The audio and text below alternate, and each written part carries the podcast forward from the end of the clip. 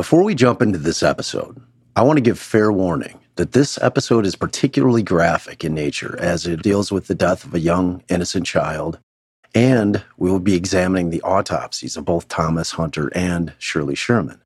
This episode is not for the faint of heart, and certainly is not appropriate for young children.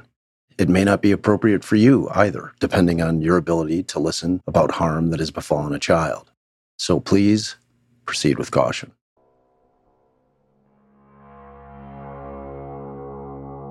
It's nearing midnight on November 2nd of 2007, and Joy is absolutely exhausted. Her sister Candy and her husband Steve and Gina, the guest of honor, are the last stragglers. But they're helping clean up after the party, so she isn't about to say one word to them about vacating her house so that she can sit down and relax, which she wants to do so, so badly. The party, well, it was a huge success. It was Gina's birthday and her annual observance of the Day of the Dead, a two for oneer of sorts. See, Joy was born in New Orleans, and it's customary down in the Big Easy to acknowledge and commemorate anything that is worth celebrating. There is no town that loves a party more than New Orleans. And this was ingrained in Joy from birth. She worked for days to make it all come together cooking, baking, shopping, which all takes a toll. At around 11:45 p.m., her final guests say their goodbyes. Hugs and thank yous are exchanged, and finally she is able to close her front door behind them and exhale.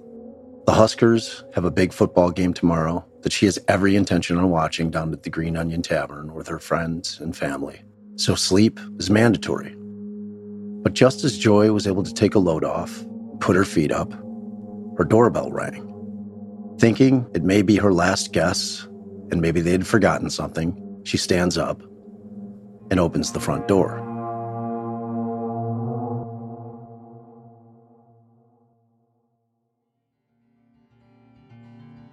It's the following morning, and Ken's two weeks over the road is finally coming to an end.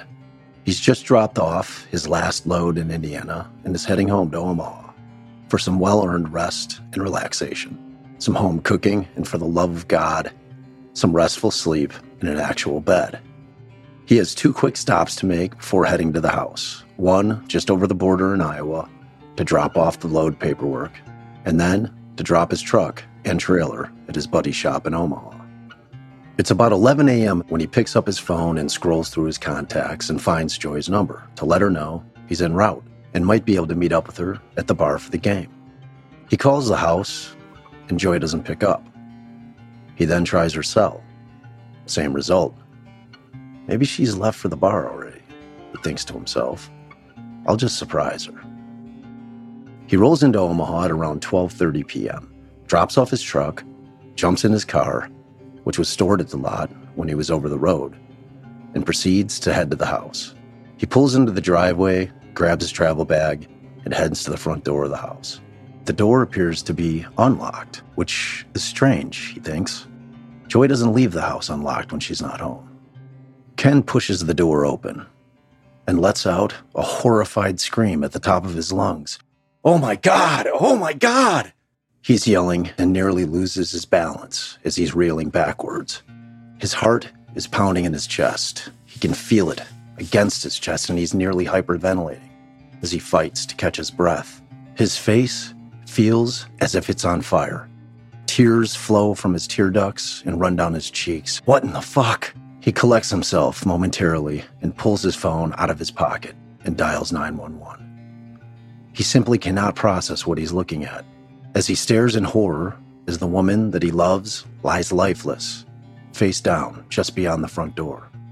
There is a massive amount of blood surrounding her body, and there are two knives, one sticking out of her neck just below the back of her head, and the other is plunged into the side of her neck. He is nauseous as he calls 911, and the dispatcher asks Ken what his emergency is. In between gasps for breath, he tells her, My girlfriend's been murdered.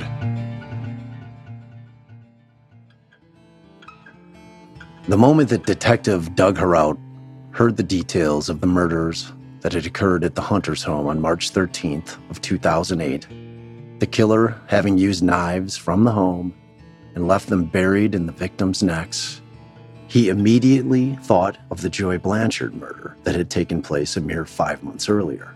And there had not been an arrest made as of yet, which means that there is a killer on the loose in Omaha. And Doug Heraut doesn't believe in coincidences, at least not when it comes to crimes like these.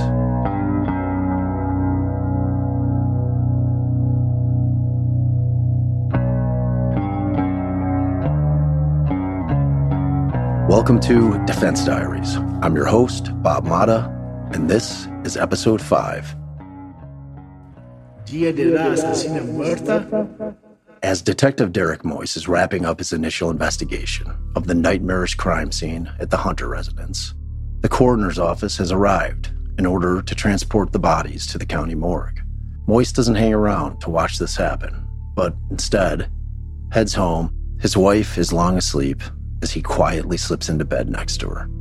He's thankful for that fact because he has no desire to retell what he has just had to endure for the last eight hours. He tries to shield his wife from the horrors of his job as much as possible, but it takes a toll having to internalize all of which he sees on a daily basis. And these crimes, Thomas's murder in particular, is almost too much to bear.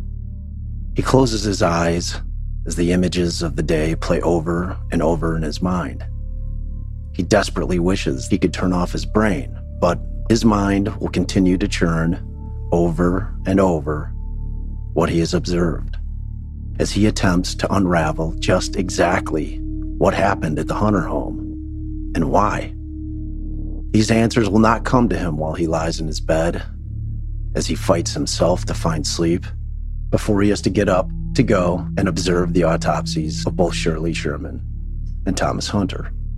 There is one thing that he is certain of, however, and that is that there is a child killer loose on the streets of Omaha. And it is this very reason that he accepted this position of homicide detective to catch the bastard who did it. Every TV station in the greater Omaha area greeted its morning viewers with the terrifying news of the brutal double homicide that had just taken place, where such things simply are not supposed to happen. The reports of the crime do what they're prone to do, which is instill fear and panic in the hearts and minds of the good citizens of Omaha. While the details of exactly what transpired inside the Hunter home are sketchy at best, the reporters assigned to the case have begun doing their homework and have pestered law enforcement enough to get a few of the details. The most unsettling of those details being not one, but two people had been killed inside, and one of them was an unnamed child. The city of Omaha is abuzz, and not in a good way. Every parent will be watching their child much more intently for the foreseeable future. Some parents will choose not to send their kids to school at all electing to keep them home. But they're collectively being forced to contemplate, in light of the nature of the home invasion, is my home even to be considered a safe haven? As word of the tragedy spreads through news reports, newspaper articles, and conversations around water coolers at work, the people of Omaha are wondering the exact same thing that the cops are, which is why? Not having some kind of answer to this question, not even an inkling, will set the city of Omaha on edge, as the city will wait in earnest and hope that the police can quickly make an arrest of this killer that is terrorizing them. You can be sure of one thing as the facts of the case will begin to come to light over the next several weeks, and that is that everyone in Omaha, and I mean everyone, will be locking their doors at night. Detectives Moise and Heraut make their way over to the county morgue, arriving at approximately 9:30 a.m. after attending the morning briefing at the station. Both men learn that OPD is developing two strong leads, as a description of the potential killer and what he drove have started to come into focus. Detectives and patrol officers are handed out assignments on what they are expected to do on this day. At 9:45 a.m., the chief medical examiner of Douglas County, Dr. Jerry Jones, walks into the room, flanked by two pathologist assistants.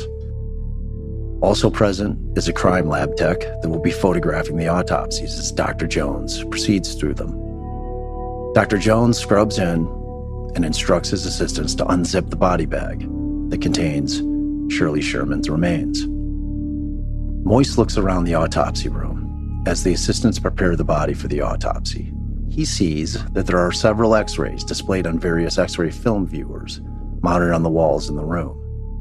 Moise stares at the ghostly image of the knife plunged into Shirlee's neck as he waits for Jones to start. The silence in the room is broken by two things the clicking sound of the evidence tech's camera as she shoots every conceivable shot that she can of Shirlee's remains, and Dr. Jones starting the recording device as he begins the autopsy itself. Now, I'm not going to read the entire autopsy report because, well, we will focus on what's in there that has evidentiary value. We will, however, post the full autopsy reports on our Patreon. So if you're so inclined to check that out, or you just want to see what an actual autopsy report looks like, head over to www.patreon.com backslash defense diaries. Dr. Jones begins the postmortem examination of Shirlee Sherman. The body is delivered to the morgue and closed in a black morgue bag secured at the zipper by a small red plastic lock. Prior to the autopsy, x rays are obtained of the head, neck, chest, and abdomen. These reveal the presence of a large knife embedded in and perforating the neck.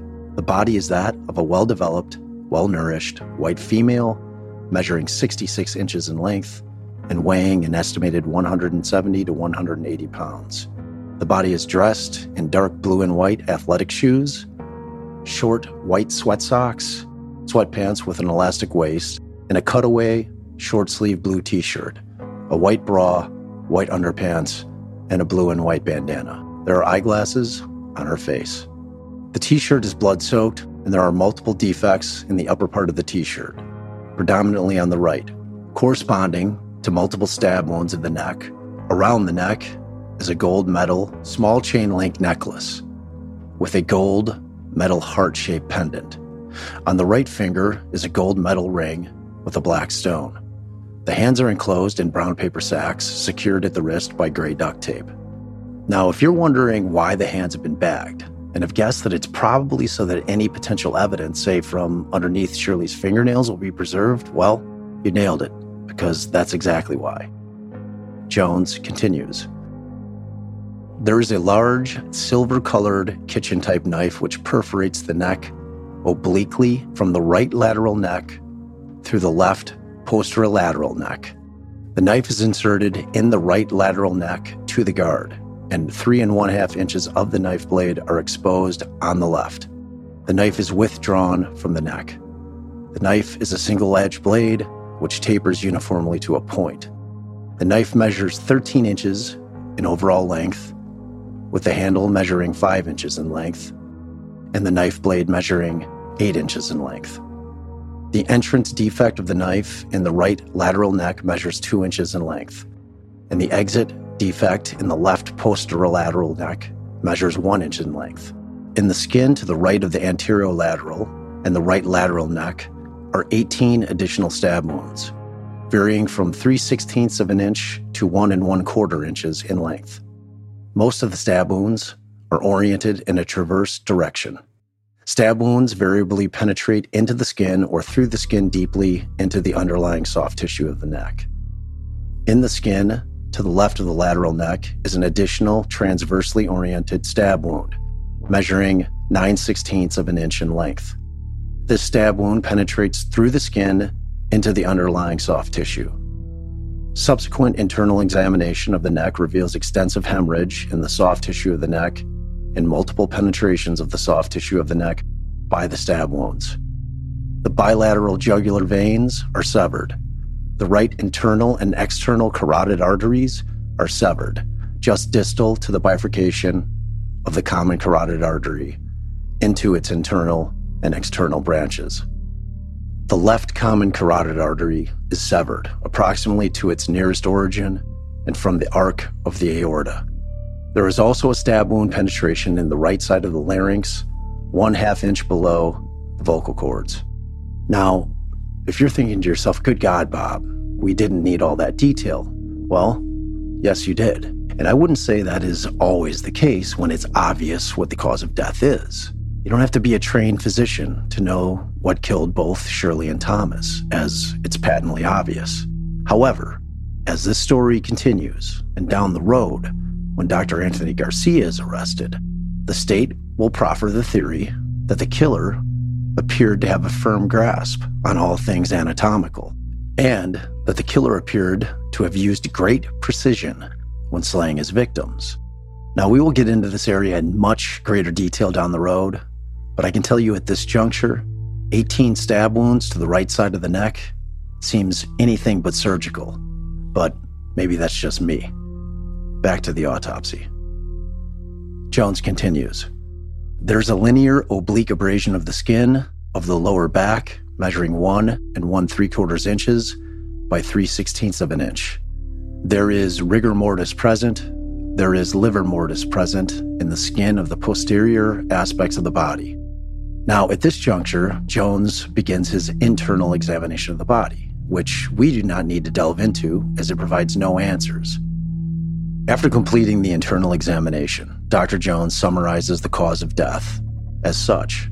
The cause of death of this 58 year old white female is hemorrhage, secondary to multiple stab wounds of the neck, including a large perforating stab wound of the neck, with the knife still embedded in the neck. The stab wound penetrates the skin and soft tissues of the neck, with severing of the bilateral jugular veins and the carotid arteries, and penetration of the right side of the larynx. So, what did we learn aside from the cause of death, which we already knew? Well, what is most curious to me is not what Dr. Jones noted in his examination, but instead what he did not note which is that there were no ligature marks on the arms or the wrists of Shirlee Sherman. Now, I wasn't the only one extremely curious about the wrists, as Doug Heraut specifically notes in his report that he didn't observe any injuries to the victim's hands or wrists. If you recall from the last episode, I made a point of trying to get your headspace into the morbid area of trying to figure out logistically how one person could have committed these murders. To this day, I still cannot wrap my mind around how one man could have casually walked into that house and caused that type of carnage, with knives taken from the knife block in the kitchen without one or both of the victims being restrained. And what is crystal clear from the autopsy is that Shirlee Sherman was never tied up by the killer. The mystery of how continues. During the examination, when the paper bags were removed from Shirlee's hands, the evidence tech took fingernail scrapings and swabs from both of the hands. The tech also used a UV light machine to check the entirety of Shirlee's body, all the clothing, and everything that was removed from her as well, in order to attempt to discover any trace evidence.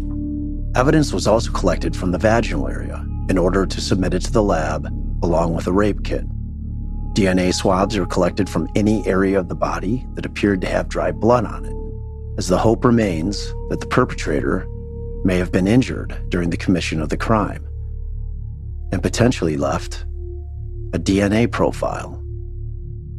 Heraut took note that the knife appeared to have been inserted from right to left and from front to back. Now, I'm no doctor, nor am I a cop, but those wound patterns would seem to indicate to me that if the killer was right handed, that he was standing behind Shirlee as he was stabbing her. Dr. Jones concluded the autopsy, and Moise and Heraut left the autopsy room to catch a breather. While Moise and Heraut were observing the autopsies, Officer Linda Yetz was assigned to head back to the crime scene and stand by with the crime lab unit, who was still processing the scene. As soon as she arrived, she was told to interview Jeff, Shirlee's son, who had also arrived at the crime scene. Yetz finds Jeff standing at the intersection of 54th and Davenport Street. She confirms Jeff's identity and gets his contact information and wastes no time in getting to the meat of the matter. She first asks him who he thought might have done this to his mother. Jeff did not have to think very long before answering. He tells Yetz that the only person that he knew that was mad at his mother or that might be holding a grudge was his sister Kelly's boyfriend. Yetz is feverishly taking notes as Jeff continues, telling her what he thinks. My mom didn't like him because he had broken Kelly's jaw about a year ago. Last March, as a matter of fact. After that happened, my mom helped Kelly get an order of protection against him. He was obviously pissed off about that. I hadn't talked to my sister since February, so I have no idea what's going on with those two right now. Jeff supplies Yetz with his sister's address and phone number. Back when I was getting divorced last year, my mom helped me out and let me move into the little coach house behind her house. Yetz then asks if he was familiar with the Hunters. Well, yes and no. I know of them because I came to help my mom clean their house a few times to help her out. I know my sister also came and helped her clean the Hunter's house a few times too. I know she knows the Hunter's address. I know that for a fact. This is getting more and more promising. Yetz thinks to herself, we've got a potential motive, and this boyfriend guy might just have known that Shirlee was going to be at the house on Thursday. It was promising, to say the least. Jeff kept talking. Come to think of it, I think my mom might have had her own order of protection against the boyfriend. Don't quote me on that, but I'm pretty sure she did.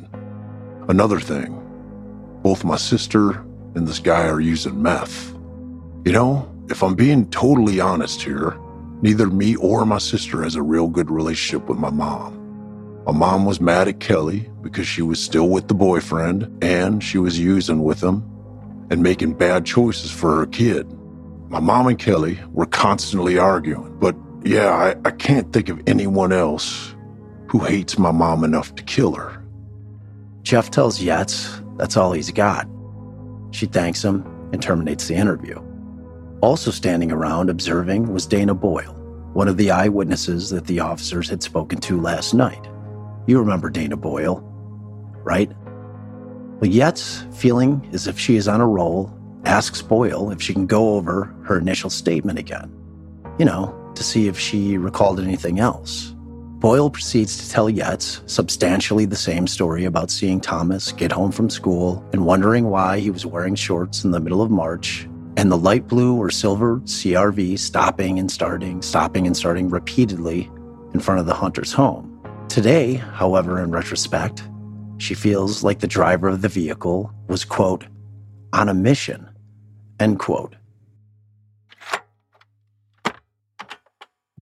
To think why why did I think he was a smart person? So there may have been glasses on him. Um, and I do remember it was short hair. It was a short hair. I don't remember sideburns. Um, and for some reason, I put him, I also made a judgment that day too, as being a, uh, someone from another country. I'm not saying it was not dark skin that I saw. It was something, there must have been something that made me think like Middle Eastern looking, maybe a very light Hispanic, but very clean cut. A very, his hair had to have been very short because it was clean cut. Um, he did not look big. His face did not seem big to me. And all I got was a glimpse and then back of the head and side profile. I got the glimpse coming around the corner, mm-hmm. and then we kept doing the side as he was looking for addresses. And then I got the eyes in the rearview mirror, but I still can't recall if there were glasses or not. Um, I would have put him, if I was to guess the type from being in a car, now I know you can't tell from a car, but just like the body stature, you know, would have been six foot or under, under. I don't know if maybe the person I saw had glasses on, which made me think that there was a bigger nose. I don't know. I mean, my the person that I remember seeing was, I mean, like I could say maybe even Italian uh, Hispan- light Hispanic, Middle Eastern looking. I do recall saying that he had a, a bigger nose before. I don't remember the hairline though being that far back. I don't remember that big of a forehead. I was I, I put him at a, at a young age. I put him, you know, in mid twenties. Um, and you know, like Hispanic, Middle Eastern, he didn't have like a round. He didn't look scruffy. He didn't look dangerous. And I know that everyone's version of dangerous looking is different. He didn't look dangerous to me. He looked like a a, a nice, decent, decent looking guy. She reiterated that the license plate had a peach or pink color with writing above the color part of the plate. Yates asks her if there's anything else that she can remember. Anything. No detail is too small. Boyle takes a moment to think and then tells Yates that the license plate frame on the rear was like one of the frames that you get when you buy a car from a dealer. It had writing on it, but she couldn't make out what it had said. Yates thanks her and terminates the interview. Yates then heads into the hunter's home. The techs are still processing the scene. She notes the same things Moise noted.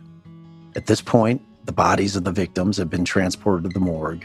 Only the large pools of blood remain as an awful reminder of where each of their lives had come to an end. Yates continues to make her way through the home. You know, a second set of eyes and all. She doesn't notice anything of note until she reaches the table in the kitchen nook. Shirlee's purse and jacket are still there. She digs around in the purse and sees Shirlee's cell phone and a small address book. She pulls the book out of the purse and flips through it. And she knows what name she's looking for that of Kelly's boyfriend. And there it is, with his phone number listed right next to it. Hmm, interesting, she thinks to herself. She then checks the pockets of the brown jacket hanging over the back of the chair and pulls out a pocket knife. Hey, whose jacket is this? She yells out to whoever may be listening. One of the tech answers, It's Shirlee's. Yes, my friends, Officer Yates is on a roll. Back at the county morgue, the autopsy of Tom Hunter is about to begin. Beyond the general discomfort that most of us may experience observing a human body being dissected, try to imagine, if you will, being in the room the autopsy of this sweet young boy. We truly don't attempt to place these thoughts in your minds as you listen with the intent to wring the pathos out of the circumstance. But instead, we do it because when you are listening to our podcast, we don't want you to ever forget that these are not just names of people that I'm reading from a piece of paper, but in fact, they were living, breathing souls that loved and were loved and are now lost to all of us. The human condition is such that to truly understand what others may have felt in a particular circumstance, you must be capable of empathy. It's the only way to truly be able to walk a mile in someone else's shoes. That being said, maybe you have a better idea of what Moise is feeling as Dr. Jones prepares to perform Tom's autopsy. Much like Shirlee's autopsy, we will only cover what's pertinent. At 12:30 p.m., Dr. Jones begins the autopsy of Thomas Hunter. Prior to the autopsy, x-rays are obtained of the head, neck, chest, abdomen, and pelvis. The body is that of a well-developed, well-nourished white male child measuring 59 inches in length and weighing an estimated 90 pounds. There are no shoes or socks on the body. The boy is dressed in outer black athletic shorts with two white stripes on each side, green and blue plaid boxer type underpants, orange boxer type underpants, inner gray boxer type underpants, and two short sleeve black t shirts. The outer t shirt has been partially cut away. The shirts are blood soaked. The underpants are fecal soiled. The hands are enclosed in brown paper sacks secured at the wrist by gray duct tape. There is brown scalp hair measuring up to four inches in length. The teeth are natural and appear in good repair. There are braces in the upper and lower teeth. There is food in the nose and mouth. There is a contusion abrasion of the lower lip measuring 3 eighths of an inch. There is a large knife which perforates the neck right to left and slightly from front to back, and one and one quarter inches of the knife blade protrude from the skin on the left side of the neck. The knife is removed from the neck. Stab entrance wound in the skin of the right lateral neck measures 5 eighths of an inch in length, and the stab exit wound in the skin of the left posterolateral neck measures 9 sixteenths of an inch in length. The knife is a single edged knife measuring 9 inches in length and 9 sixteenths of an inch wide, and the blade tapers on the sharp edge to a point. The knife blade itself, measured to the guard, is 5 inches in length. In the skin of the right anterolateral and right lateral neck are four additional stab wounds. Three of these stab wounds penetrate superficially into the skin and measure one eighth of an inch, one quarter of an inch, and one quarter of an inch in length. The fourth stab wound measures 9 sixteenths of an inch in length and penetrates through the skin into the underlying soft tissue. There's an abrasion of the skin of the right mid jaw, measuring 7 sixteenths of an inch by 1 18th of an inch. There is one stab wound in the right lower anterior lateral neck, measuring 1 half an inch in length. In the right upper anterior medial neck is a stab wound, measuring 3 sixteenths of an inch in length, which penetrates superficially into the skin. In the skin of the left upper lateral neck are two stab wounds, measuring 3 eighths of an inch and 7 sixteenths of an inch in length, which both penetrate the skin into the underlying soft tissue. Subsequent internal examination reveals extensive hemorrhage in the soft tissue of the bilateral neck and multiple penetrations of the stab wound into the soft tissues of the neck. The bilateral jugular veins are severed. Both common carotid arteries are also severed near their bifurcations into the internal and external carotid arteries. There is rigor mortis present, there is livor mortis present in the skin of the posterior aspect of the body.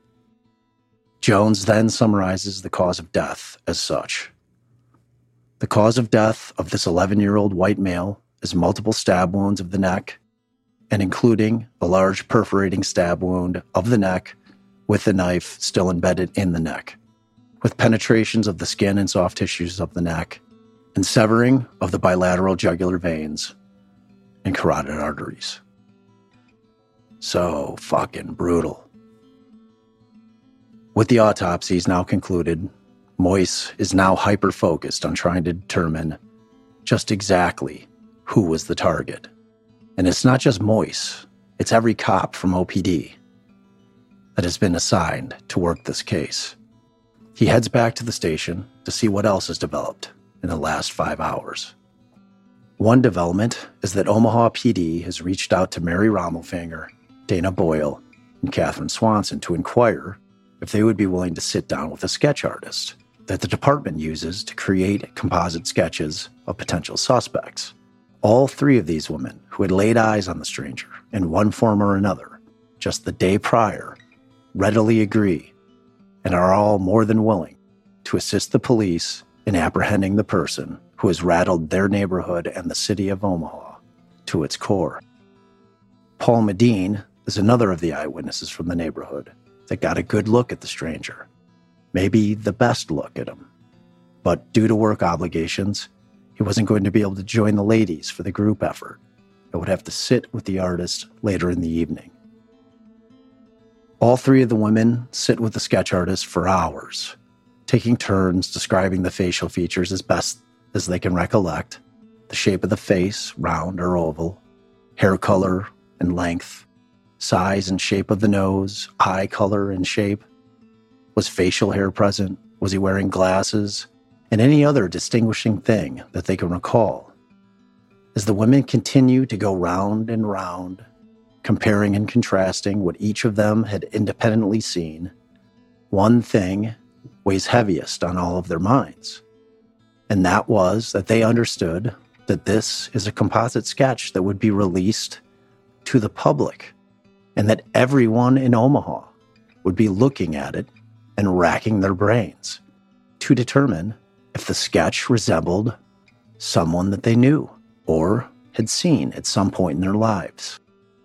So they knew they had to be as accurate as possible with their description because the last thing that any of them want is for the wrong man to be identified.